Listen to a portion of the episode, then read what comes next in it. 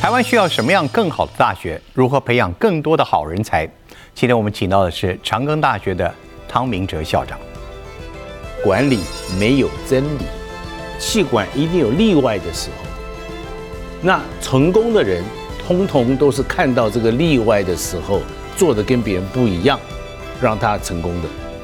我给你看四百个案例，你觉得你会不会有创新性？会，为什么？因为你看到别的产业在做什么了。很多的创新不是你自己发明的，是别的产业怎么做，你拿来用，然后你就成功了。一个北京大学的预算就抵掉我们一年高教的预算。你要我们怎么跟别人竞争？光靠学校自己的募款呢，远远不足。台湾的捐款大概都喜欢捐一个房子，因为看得到。钱捐给你做研发不见了，所以没有人去捐研发的。我们要求所有的学生都要学 AI，至少知道 AI 可以在你那个领域可以做什么事情。我常跟医学系的讲说，将来两种医生，懂 AI 不懂 AI 的医生，比如说急诊室。病人一进来了，我要救哪一个？叫减伤分类，那这个 AI 都可以做掉。OK，你就会做的比较快，救人救的比较准。台湾的老板该不该也都去上一点企业管理课程？无论他在某某什么阶段、什么年龄，应该要上，应该要上。可是他们都不会上，因为他太忙了。然后他也蛮成功的，他不觉得他需要啊。风趣的人物，认真的故事，都在大云食堂。食堂今天很荣幸，我们请到了汤明哲校长来到我们这个食堂做客。当然，这边我们为了也以精致的餐点要来招待您啊，我们请到了福特主厨，他准备两道菜，当然老师真的可以讲评一下。老师，其实我今天对您最感兴趣有两件事情，一个就是我看了太多老师的著述啊，这个呢讲课啊，您都是要。也经过很多跟其他的知名人士的访问，哦，你也做过很多的访问的功夫，是，然后得出了很多我们难以掌握的很多的一些精辟的商业之道或者人生道理。所以我想问的第一个，您的访问技巧是哪里学的？呃，基本上访问技巧就是在训练一个逻辑。对对。你问他一个问题，他会回答。那下面你的问题一定是为什么会有这样的回答？他又讲了一个事情，你再往下问，你问到最后的时候，他就会讲出他对他的人生经验的一个总结。那我怎么去缩短这个这个这个要要跟他交手的这个时间呢？就要问的稍微技巧一点，然后偶尔他的回答里面一定还有很多相反的案例。如果说你是这样这样这样讲的，哎，可是那个案子是这个样子，你怎么去解释？他就会去解释说为什么他的回答跟那个案子不一样。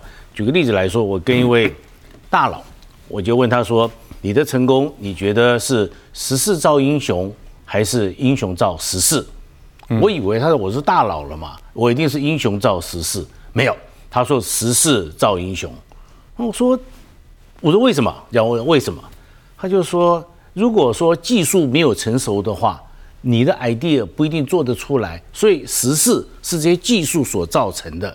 你看到了这个机会，你就出来来做了。嗯，那我就说，哎，那那个 Steven Jobs，Apple 那个 Steven Jobs，他是时势造英雄啊。他说没有啊。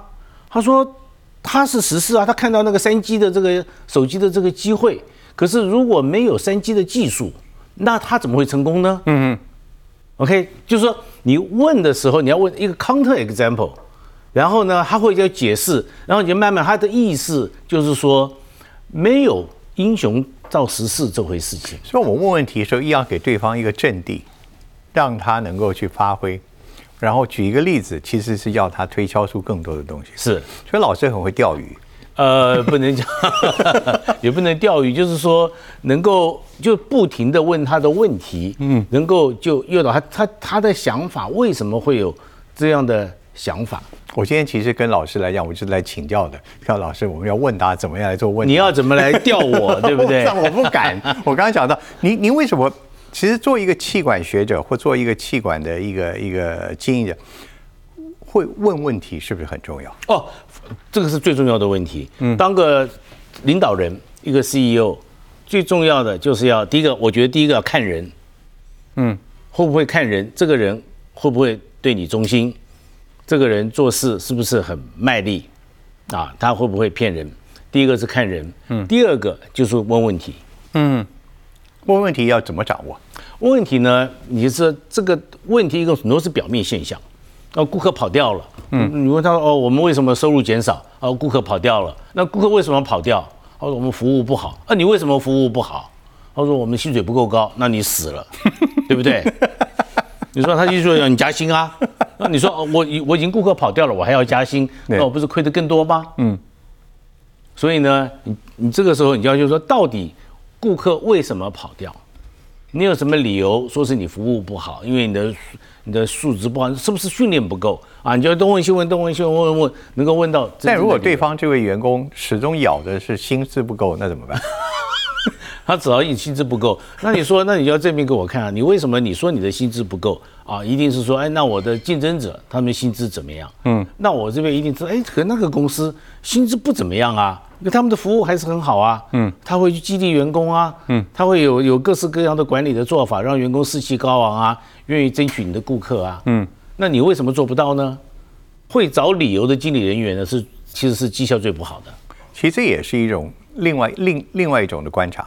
我常想问的问题是，听说有一个哦，我不知道是老说国外的知名常春的大学的气管，因为气管课程很多时候就刚刚讲问答其实很重要，尤其碰到了危机处理的时候，是对。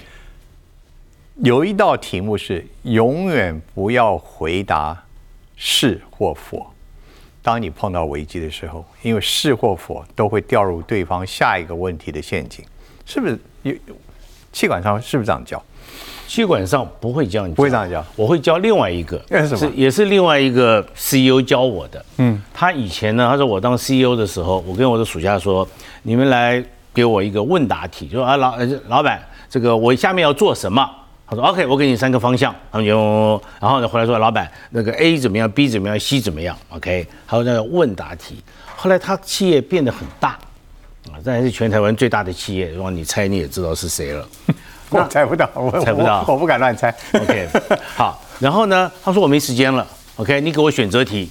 好，还有他老板，我要走这个方向，有一二三，你要给我选哪一个？通常他就说哦，一为一啊一啊，然后就去做一。可是他说，对，等一下，你一二三，你没有给我充足的讯息。嗯，那为什么要给这一二三？OK，他说不要。下面他说那怎么样？他说你给我是非题，老板。我们要做这一个好不好？啊，就是说，OK，为什么做这一个？嗯，你为什么不做别的？讲讲一大堆理由，讲讲讲讲讲了半天，他说他就他要把他的问题属下的问题浓缩成是非题的时候，这个老板的选择就比较容易。嗯，所以呢，我是觉得老板就出是非题，你告诉你不要跟我讲说未来要怎么走，告诉我你要走哪一条路，为什么走这条路？Yes or no？我来说 Yes or no。那你要告诉我所有的讯息，为什么走这条路？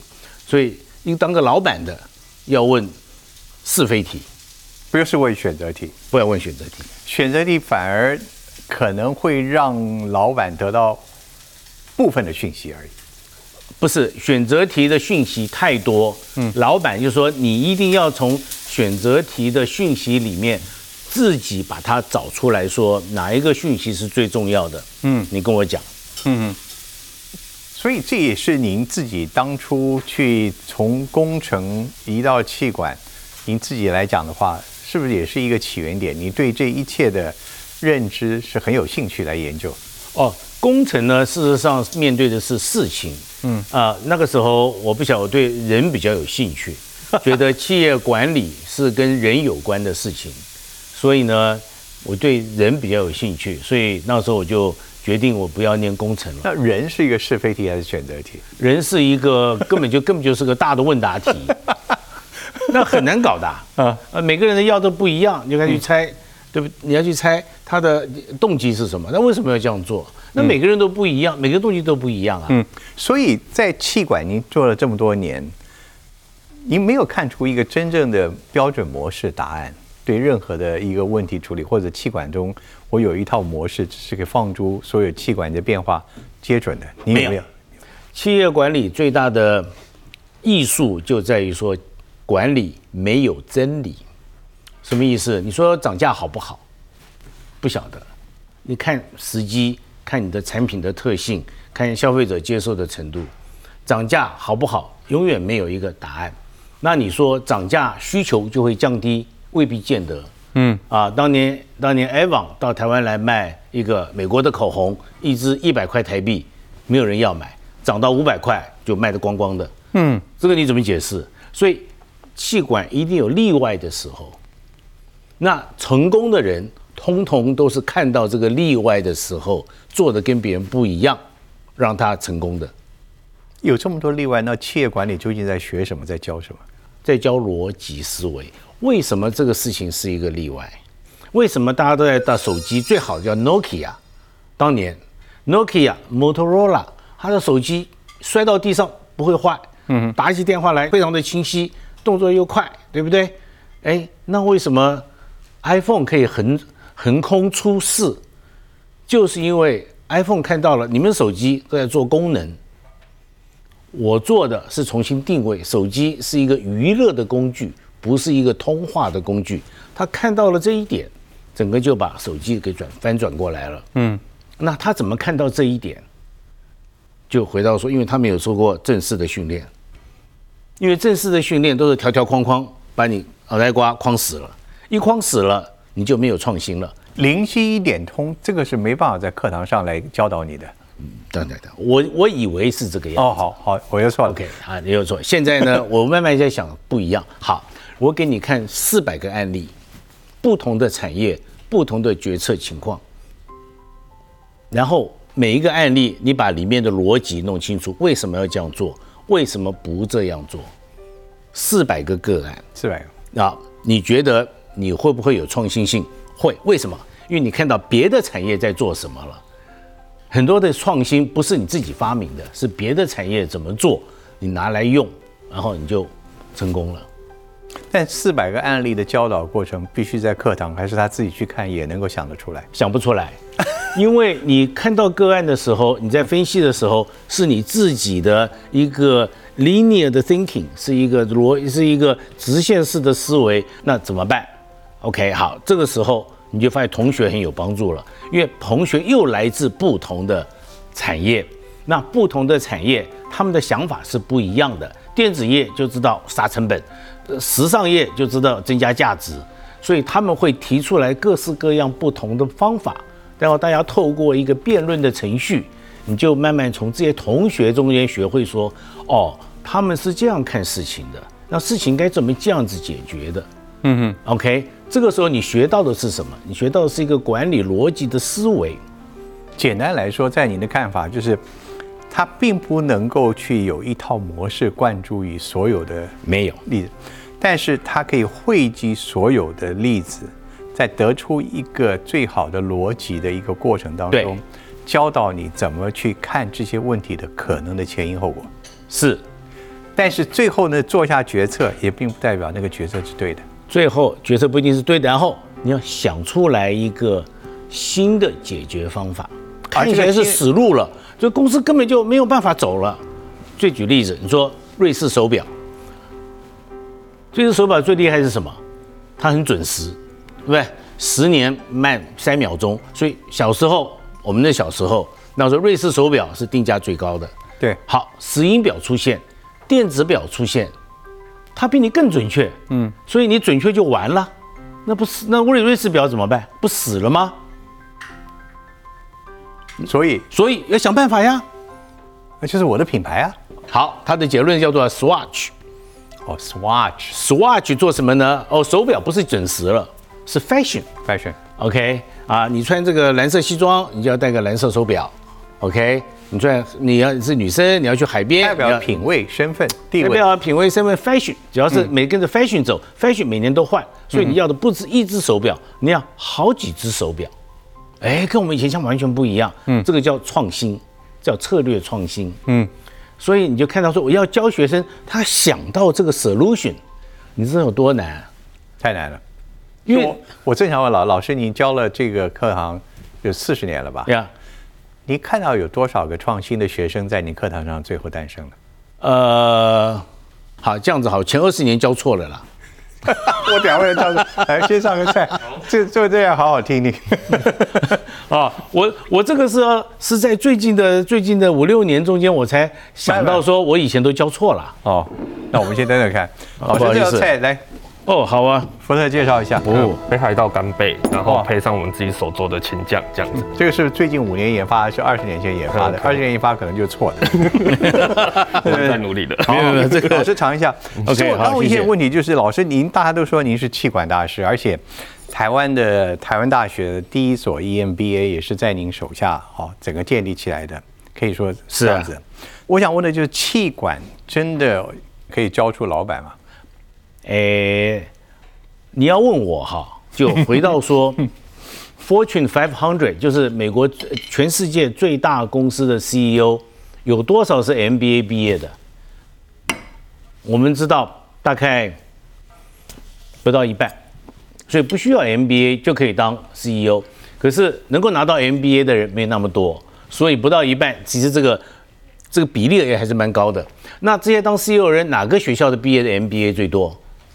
哈佛，哈佛的他毕业的 MBA 里面，当当全世界五百大公司的 CEO 的人数是所有其他气管学院加起来都没他多。他为什么有这么多？我就一直在想这个问题。我是 MIT 毕业，在哈佛对面，在念书的时候，天天在笑哈佛这些人只会搞个案，只会吹牛。哎，我们都会算数字，我们都会导模式。结果 turns out，你看几十年之后，我再我才回头一看，人家是对的，他全部教个案，他就是一毕业四百个个案，天天就是一天三个个案，也就是刚刚您告诉我们，您讲的就这个这个东西。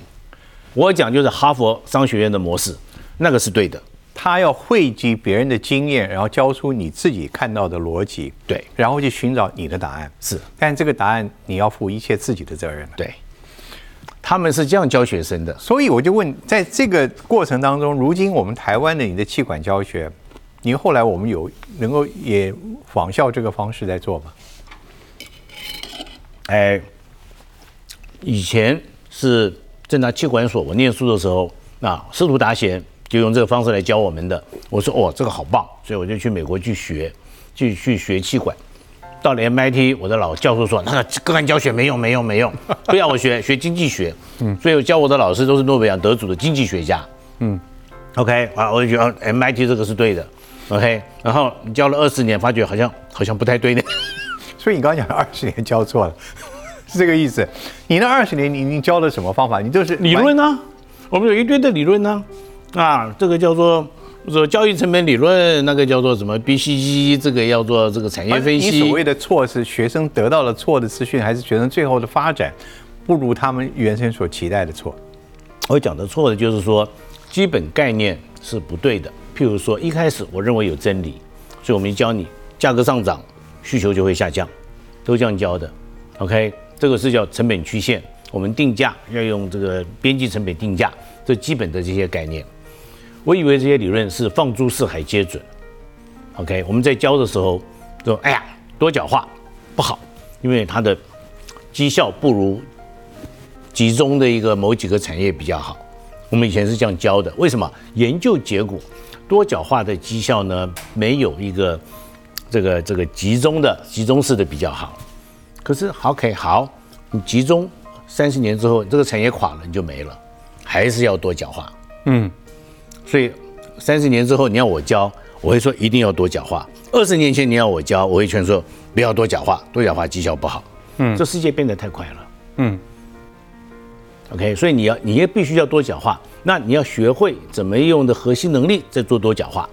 啊，所以我现在要教，我就说第一个，掌握核心能力，不是一个，三个、五个核心能力，不同的组合去做多角化。我现在认为是对的，二十年之后我不晓得我这个观念对不对了。可能又被可能又不一样。对，所以老师，你后来在二十年之后再教，你现在开始看到的是一些事情都是与时俱进。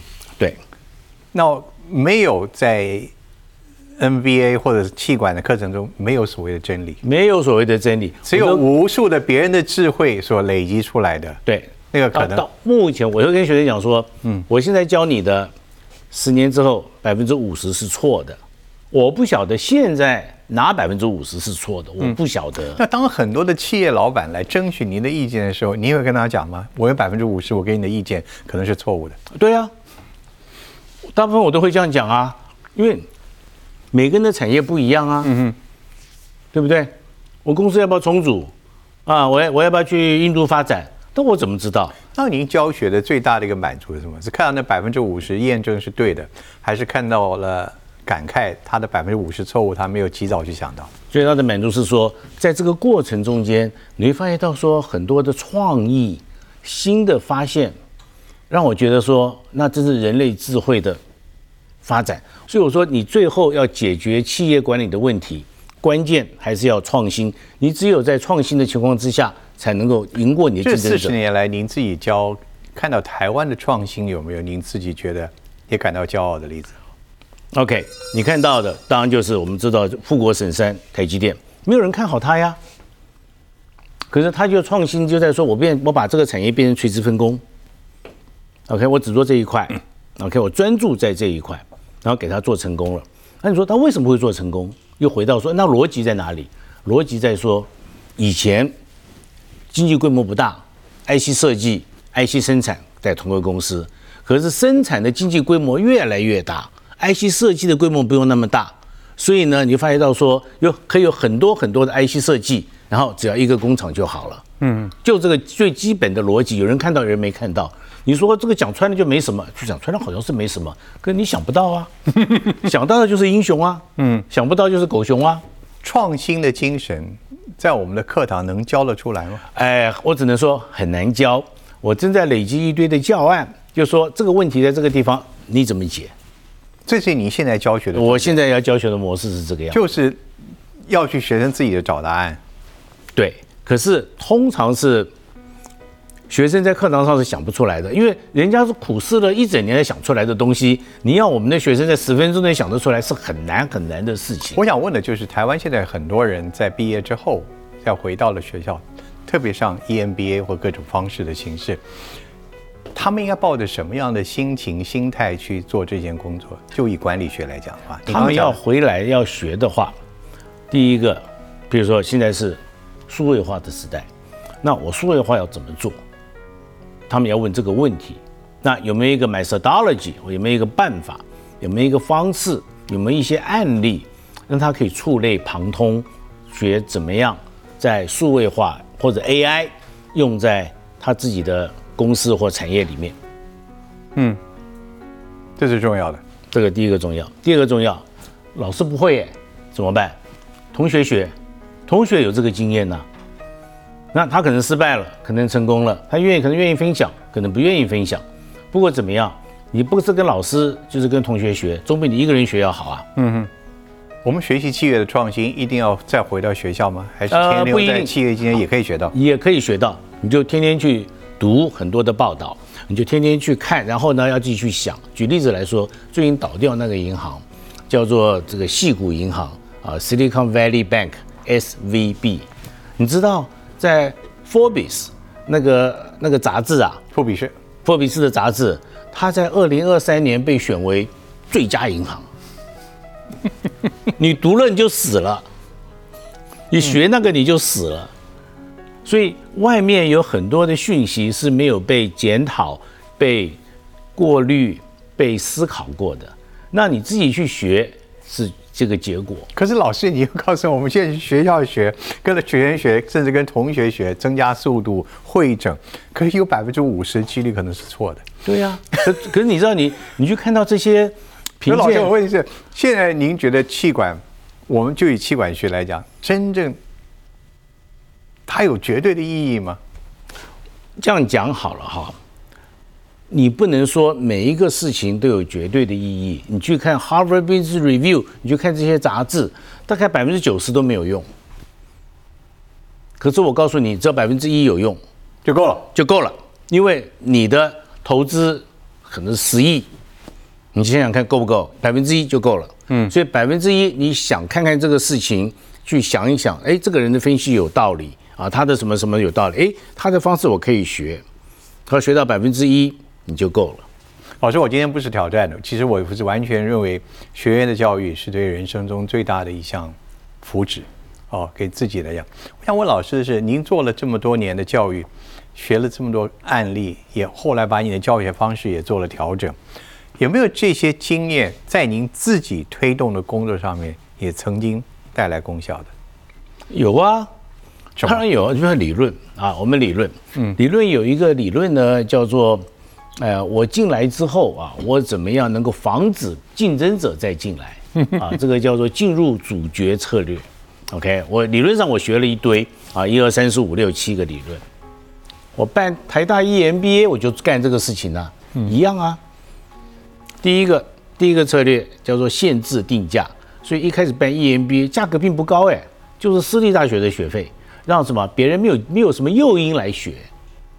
OK，第二个叫做 preempt，就是我先你说让那些竞争者没有兴趣，他没有兴趣，因为你你你你是台大的学费跟私立大学一样，看没有多大利益对没有多大利益，对不对？好你你你你要私立大学你要办，你你不可能不可能用这个学费对你没好处嘛，嗯啊，可能别的国立大学可能也想办，可是他们诱因也不太够嘛。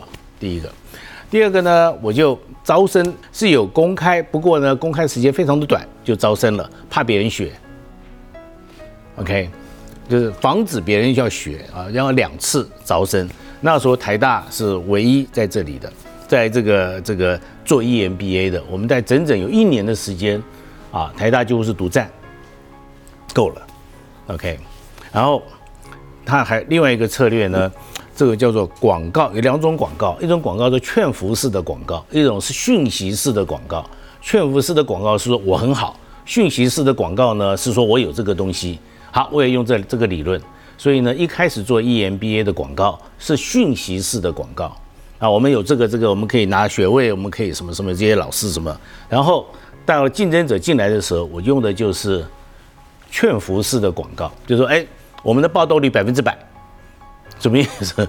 竞争者不会去别的地方报道的，OK，就开始讲做这种广告，也是理论的应用啊，我全部用到了。嗯，不得了。所以台大第一年，我记得看到资料上，所以创造了录取率只有百分之四。对，多少人去在即使您的策略之下，还是有吸引了绝大多数的人去争取，而且百分之四的名额又促成了第二年更多的人想要挤进来。对，当然最后你还是没办法防止更多的竞争者进来了。对了不可能永远寡占那个市场。对嘛？？对啊，对啊，有可能吗？不可能吧？不可能，不可能的，嗯因为这是一个很自由的社会，任何学校办 EMBA 都可以啊。起步无形中促成了后来它的品牌持续的成功。因为后面那几个台，老实话说，台大 EMBA 的执行长，后面几个执行长，每一个都尽心尽力的把这个品牌维持得很好。嗯，你不能不说这几个家伙也是但如今你看到这么多的人，这么多的 E EMBA 的计划在推行这么长久下来，你还看到它的价值吗？还是今天你觉得有可能有过多了？呃，永远不嫌多，因为一个大企业它所需要的经理人员太多了。那我所看到的，台湾的目前的问题，也是说，台湾的老板的决策不是那么样去照企业管理的做法来做。譬如说，他有没有财务纪律？他赚钱的时候，他就乱花钱。OK，没有什么财务纪律。啊，看到这种东西其实蛮多的，OK，有很多的风险，他应该控制的，他没有去控制。可是气管理论告诉你说，你应该控制这些风险的，他们没有做。我是觉得，其实你要看为什么美式的公司、美国的大型的公司在全世界攻城略地，从来不是问题。台湾的老板该不该也都去上一点企业管理课程？无论他在某某什么阶段、什么年龄，应该要上，应该要上，可是他们都不会上，因为他太忙了。然后他也蛮成功的，他不觉得他需要啊。所以四十年来，您觉得台湾透过气管这本专学问的钻研所带来的创新，你满意吗？不满意，因为我还没还是没看到很创意的做法。那怎么办？啊？那怎么办？呃，这个啊，其实你要整个要看的话，是从我们的教育系统要开始改起，要鼓励创新，不是鼓不是鼓励贝多芬，背了分数就高。所以你要从大学教育开始，大学的入学考试开始改良。这个入学考试讲改良，讲了好多年了，还是贝多芬，还是贝多芬，二十五年起码了。因为我们测不出创意，嗯，测不出创意，我们就为了公平起见，所以怎么样就不采取创意视为一个进入的一个标准。嗯，OK，好，那如果是我的话，我会说 OK，也许有十个学生很有创意，OK，就让他进来嘛，十个里面有两个会成功，八个会失败，又怎样？总比一般平平均均的要好。所以呢，我们大学的入学不能够那么死板板的，OK，一天到晚追求公平，那就没那这样子的话，进来的学生就是平均的，OK，一加一等于二，很快。可是你说什么时候一加一等于三，他想不出来，他根本不没有想过这个公式的 我可能想根本就不可能的嘛。对对对。那我说为什么一加一等于三，但？谈但谈到公平的依然被打破，我们社会可能也接受不了了。喂啊，赶快上一道菜，我要问问你们，台湾现在还有下一个什么样的机会？现在还来得及不放过他的？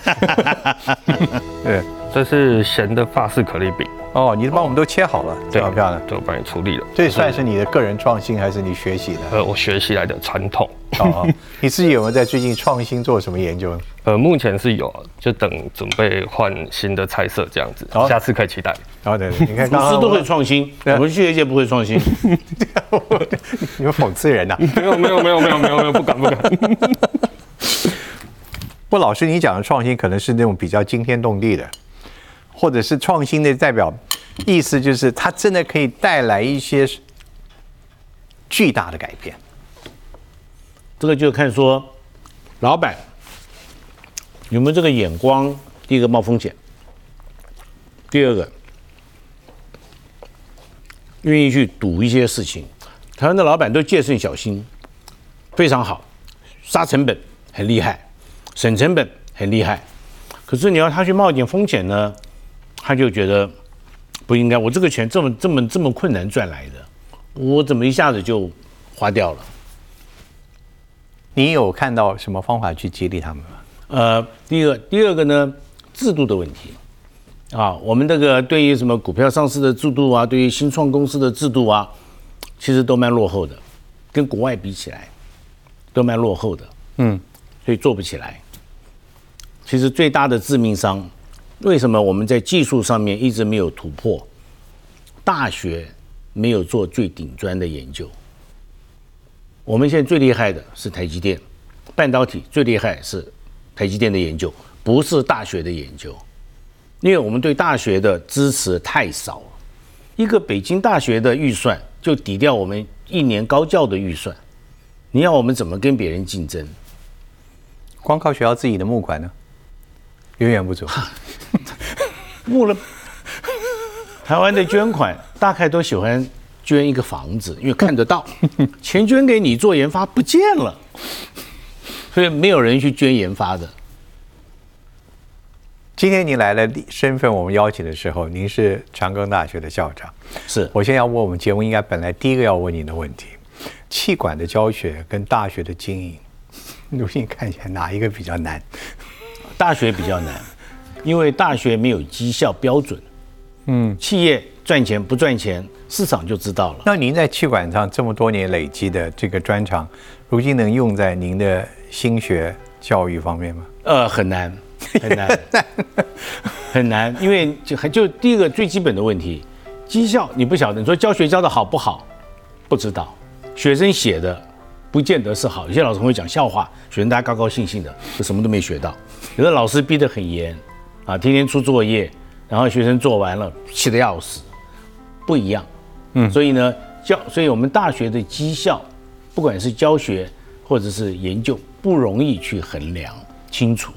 当你不容易衡量清楚的时候呢，你发觉到说你怎么管理，我怎么去奖励一些绩效好的老师，因为绩效我都讲不出来。所以第一个，这个第一个是这个这个绩效的问题，跟企业界完全不一样。嗯，第二个是大学我们有一个有一个教师法，啊，教师法里面就除了杀人放火，要不然这个老师是永远在这个岗位上的，所以你没有办法淘汰不适任的老师。除非他自己离开。除非他自己离开。那你怎么办？所以呢，您现在怎么看？您现在在香港大学已经一年半了，一年半了，对。您现在担任长庚大学的，您的任务到现在，您怎么看这份任务？那我在看这个事情呢，我是希望把长庚大学做成一个像美式的私立大学。美国的私立大学有什么好处？第一个，学生自由选系，大概你到了大二、大三，你再决定你要念什么。我们不行，我们一进来教育部就规定了，不行，你就是那个系，对不对？那我怎么办？我只能开放转系。OK，然后尽量开放转系，尽量让学生修辅系，至少这个我可以做得到。嗯，啊，让学生可以去拓展他自己的兴趣，这第一个。第二个呢，要以学生为中心，而不是以老师为中心。老师对教学没兴趣的，很多老师没兴趣，他喜欢是研究，也没有错。大学不做研究，你不能先教说过去十年间的知识吧？你要教最新的东西嘛。所以大学一定要做研究。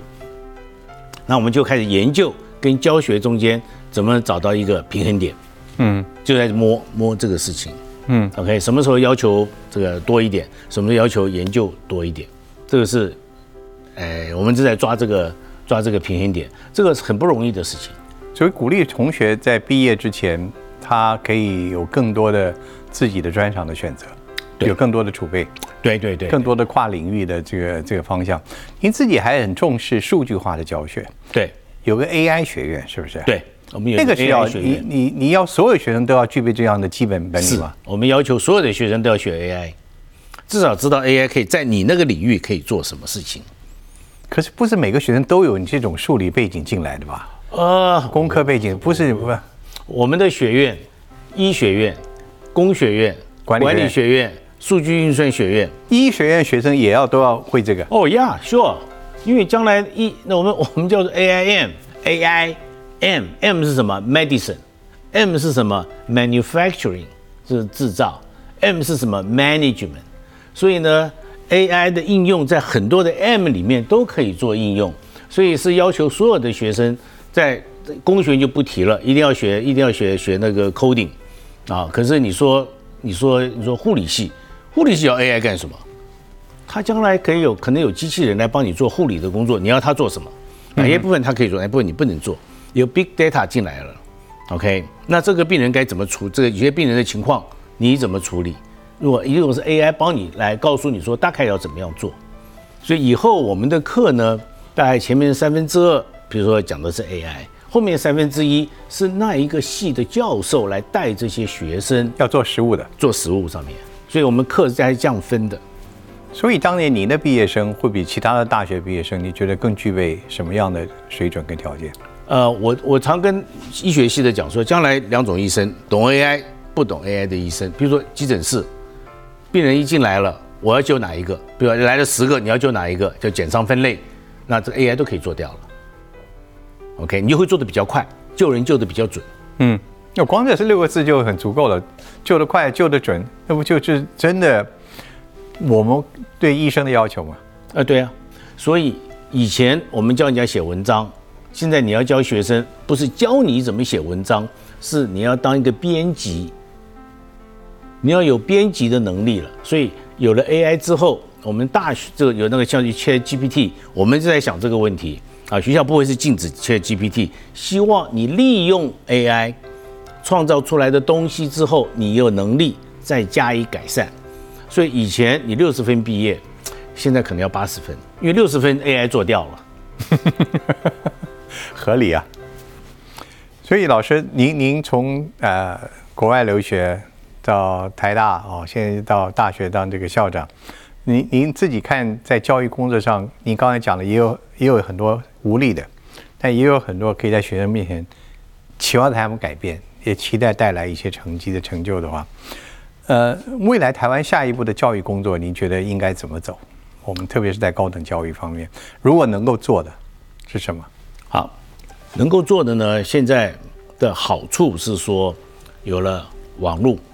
为了网络教学，事实上有了网络教学之后呢，很多的知识你在网络上面通通学得到，所以呢，我们就很想说跟国外的教授能够，台湾毕业了很多的学生在国外当好学校当教授的，我们能够跟他们能够有联系，然后通过网络，他们不一定要回来，可通过网络，他们可以来教我们的学生，让我们的学生能够碰到第一手的资料，因为这数这个世界变得太快了，你半年可能就已经落后了，人家就往前面跑了。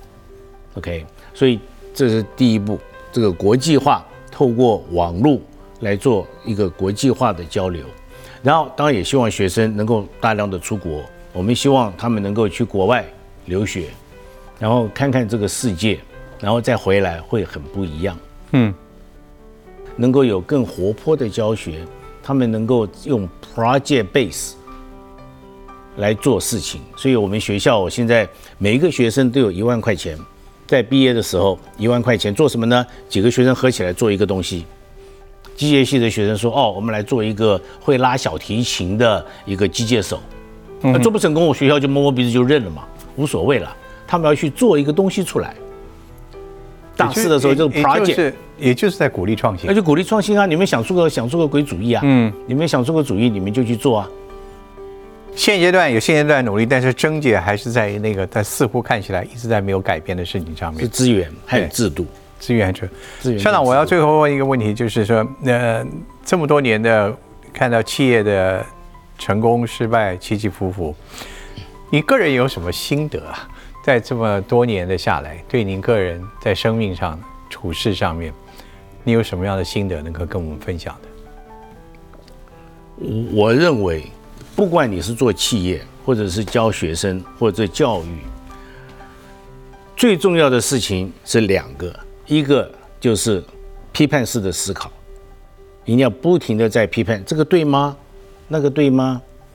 第二个，创新，永远记得人生要不断的回答很多的是非题，是百分之五十的几率是错，但有百分之五十的几率你可能就对了，而且这一步对了就不得了了，对。